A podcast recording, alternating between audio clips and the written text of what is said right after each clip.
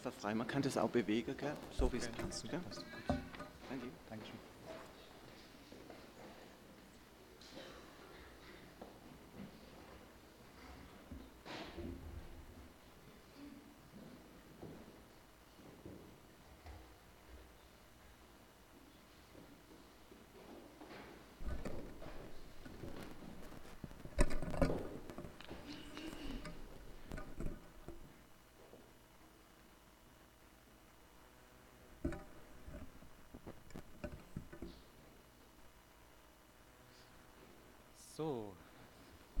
Versteht man mich so einigermaßen?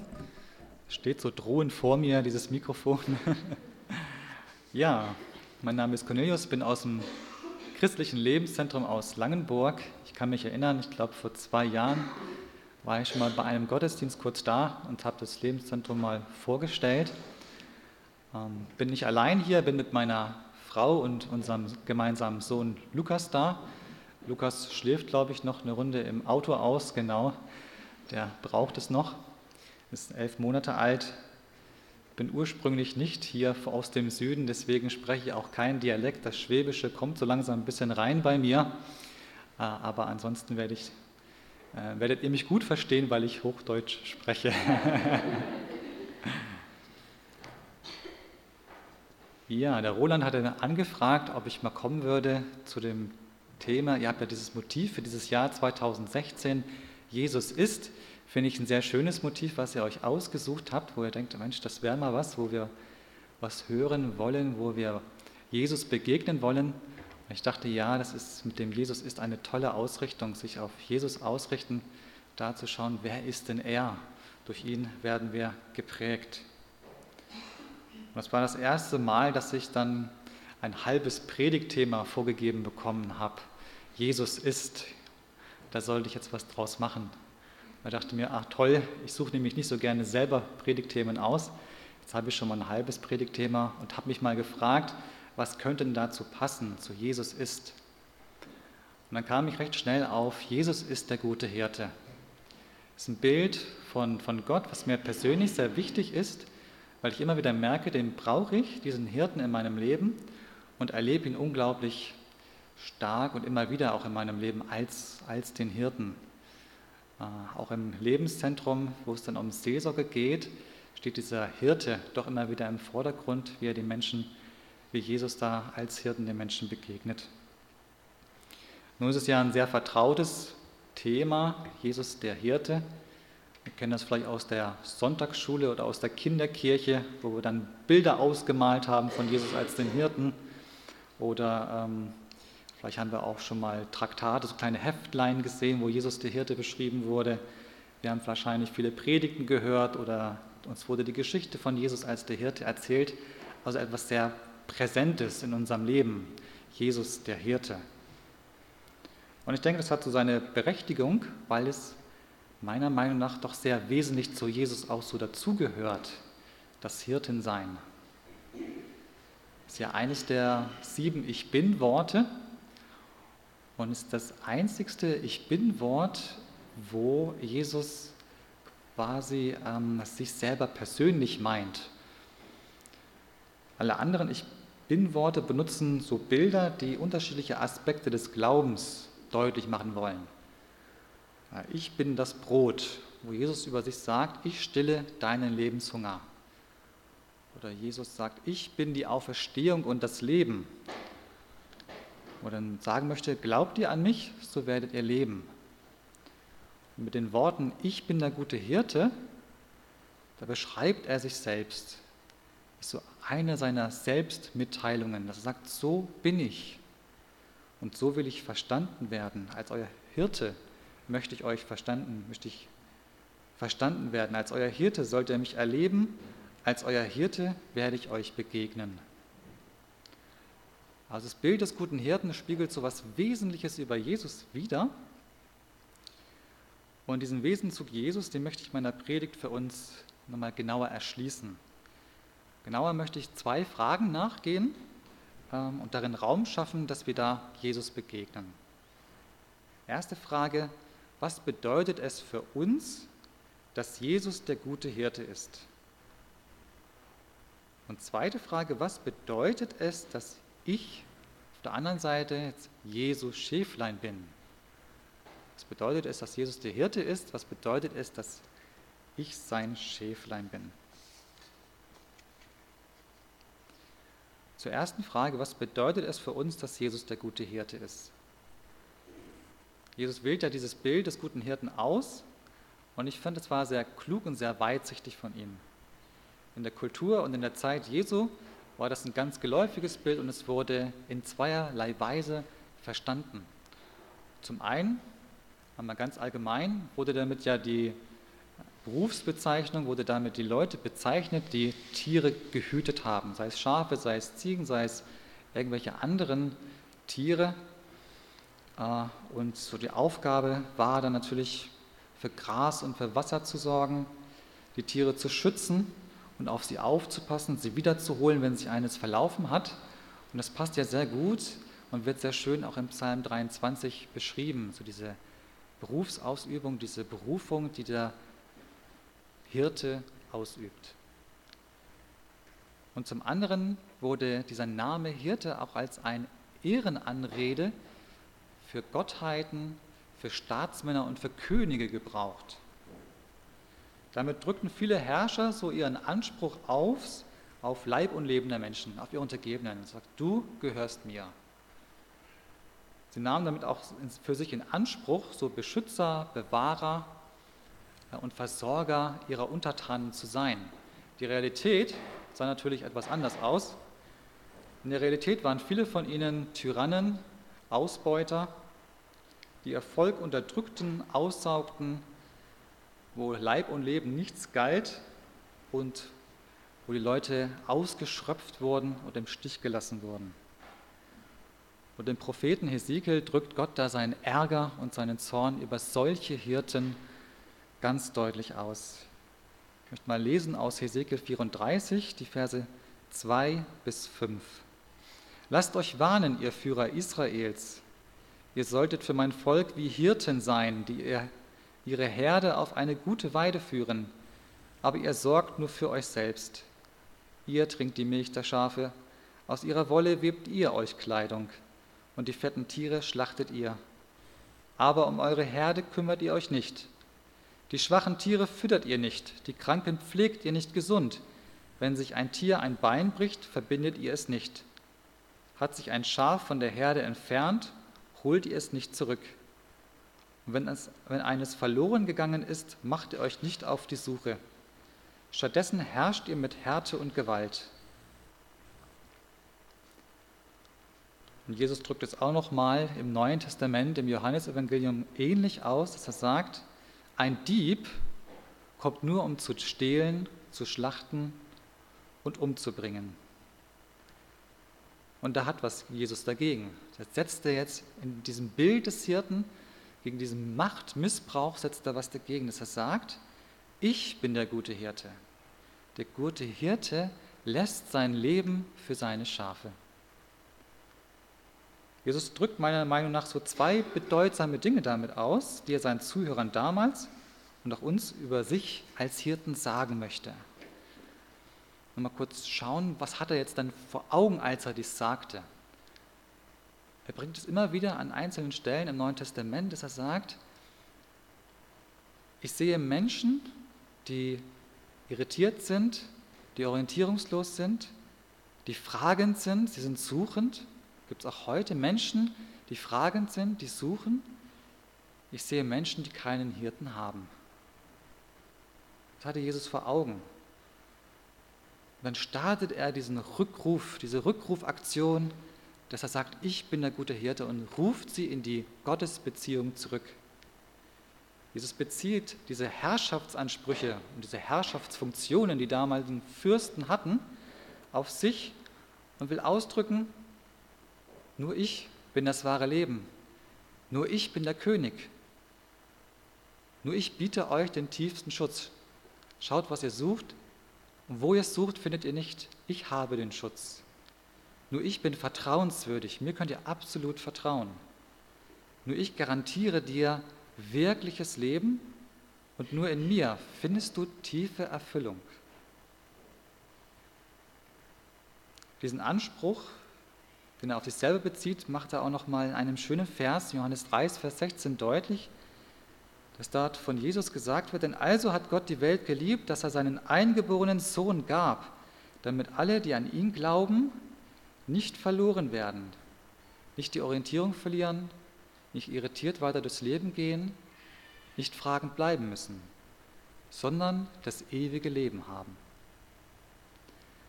Seine Rückrufaktion aus aller Verehrung. Für die damaligen Menschen aus diesem Gesetz, dass sie Dinge tun müssen, dass sie die Gebote halten müssen, um zu leben, das tun, um zu leben. Ein Herausrufen daraus in die Freiheit, dass ich genüge. Aus Freiheit der Gnade, dass ich genüge, dass ich sein darf und dass ich geliebt bin. Das ist Gnade. Ich darf sein, ich genüge, ich bin geliebt. Sein Herausrufen aus allen Schadstoffen des Lebens, wo die Menschen nach suchen.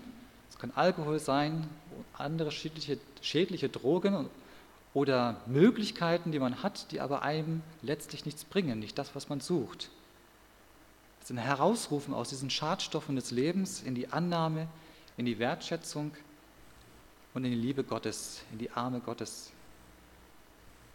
Und es ist ein Aufruf, Gott in mein Leben tiefer mit einzubeziehen,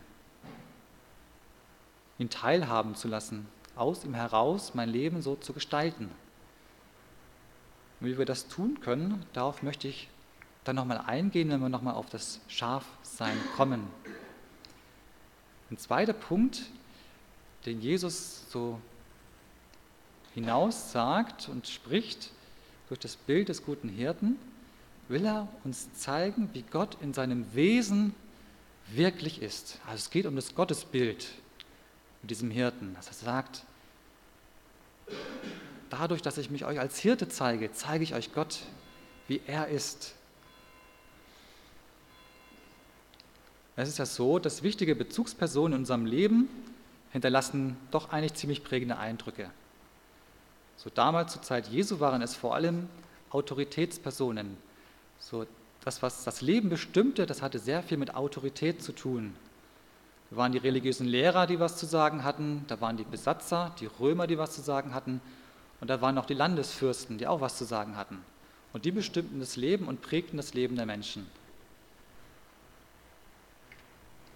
Und so war zum Beispiel eine vorherrschende Meinung oder Vorstellung im Volk, dass Jesus mit Macht und Gewalt in Israel einmarschieren würde und die Besatzer tötet oder vertreibt.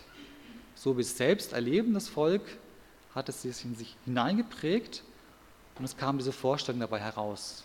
Aha, so ist es also, so ist es mit dem Messias wohl auch. Macht und Gewalt. Und so haben auch unsere Bezugspersonen, unsere Eltern, Lehrer und auch andere wichtige Menschen in unserem Leben einen, prägenden Einfluss auf unser Gottesbild gehabt. Ich denke, je nachdem, wie wir sie erlebt haben und wie wir auf sie reagiert haben, wie wir Entscheidungen getroffen haben. Da gibt es positive Seiten an unseren Bezugspersonen und da gibt es negative Seiten an unseren Bezugspersonen. Und es hat uns geprägt, mal gut und auch mal schlecht. Und Jesus hat in Bezug auf unser Gottesbild einen sehr klaren Auftrag, dass er sagt, so meiner Meinung nach, dass er sich uns als den Vater, als einen guten, liebevollen, barmherzigen, aber auch gerechten Gott zeigen möchte. Gott ist ja kein Teddybär, mit dem ich nur kuscheln kann. Er hat auch die Gerechtigkeit in sich und die gehört zu seiner Liebe auch dazu.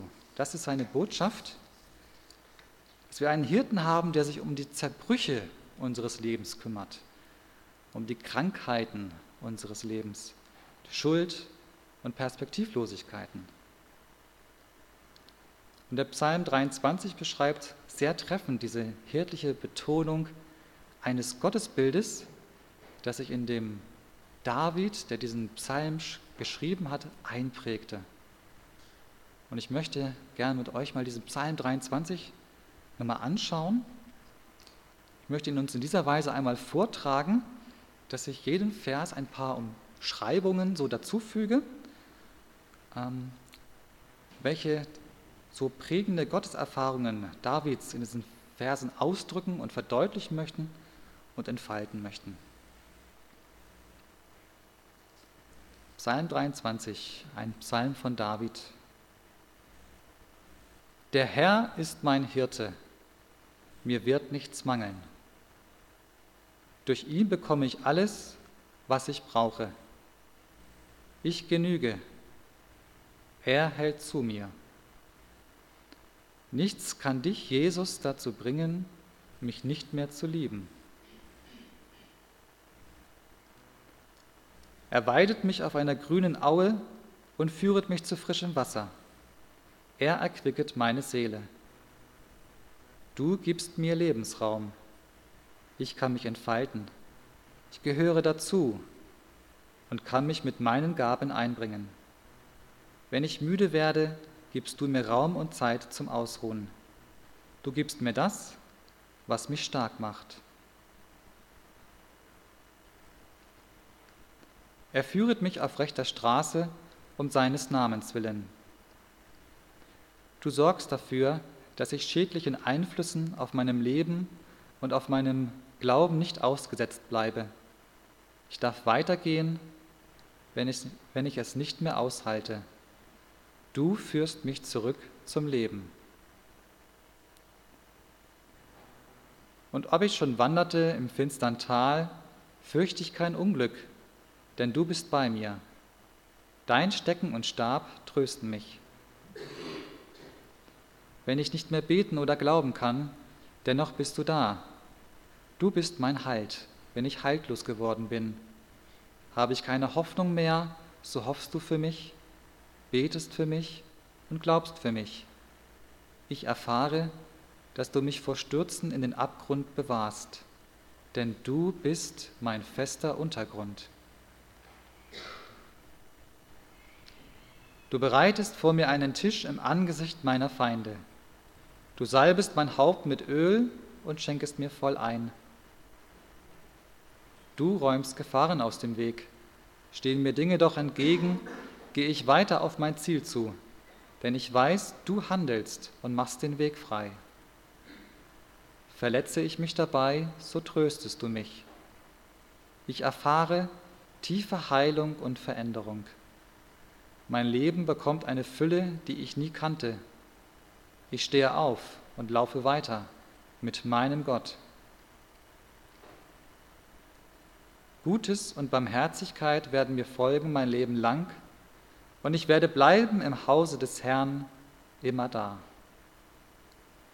Du wirst mich begleiten mein Leben lang, und ich schaue zurück, wie wunderbar hast du mein Leben doch geführt Schwieriges hat sich als Gutes herausgestellt, Schädliches als etwas Nützliches.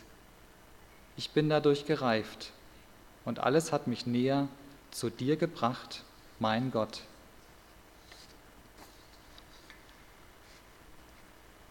Wenn wir die Verse so hören, dann spüren wir vielleicht, dass aus König David so eine ganz tiefe Überzeugung spricht, dass er einen guten Gott an sich, an seiner Seite hatte, durch sein Leben hindurch erlebte und spürte er diesen Hirten, der ihm seine Schuld vergab, der, wenn er, ihn, wenn er niedergedrückt war, dass er ihn wieder körperlich und auch seelisch aufrichtete, der in Krisen bei ihm war, bei dem er Verlässlichkeit, Geborgenheit und Sicherheit spürte. Gerade auch immer dann, wenn äußere und innere Kämpfe in seinem Leben tobten. König David, was er dabei vermutlich lernte, war, dass er als König, der ein Volk leitete, der verantwortlich war für ein ganzes Volk und für verschiedene Projekte, dass er auch ein einfaches Schäfchen war.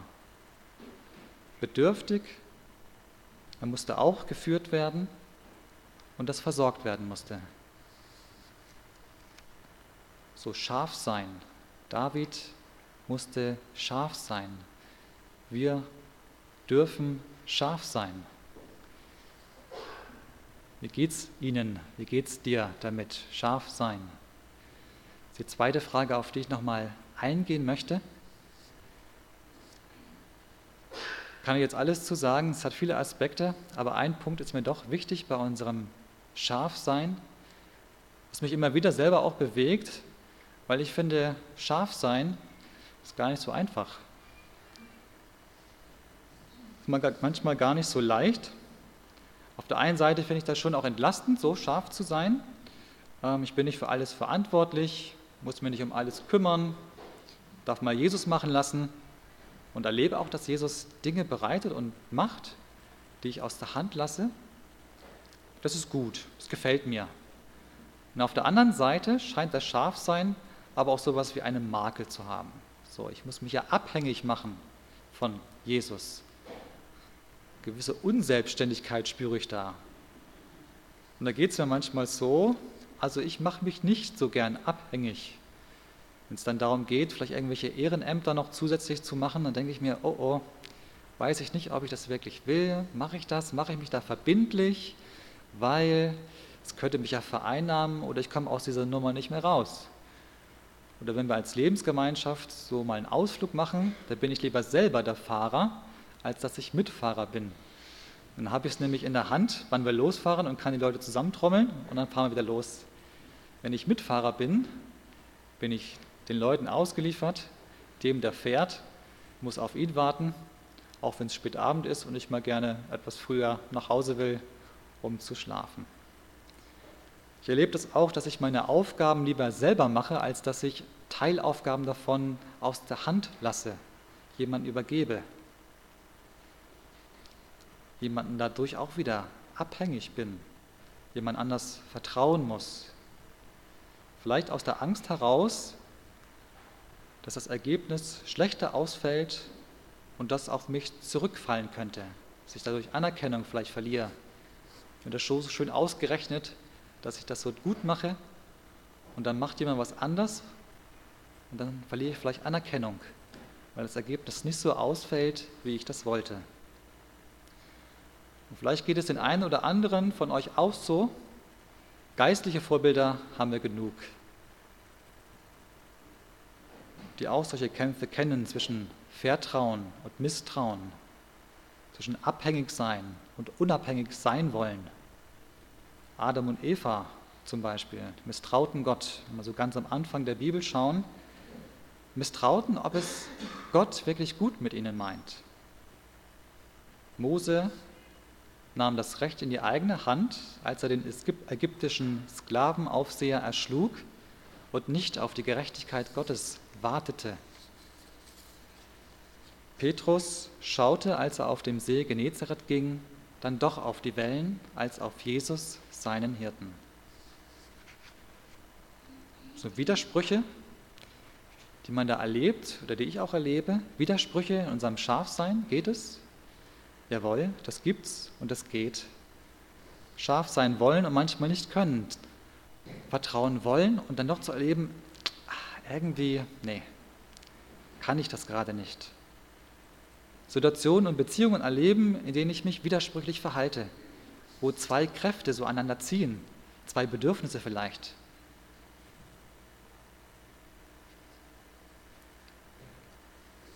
Wie können solche Widersprüche, solche Ängste, die als Hintergrund ja auch dahinter stehen, in unseren Lebensbereichen kleiner werden?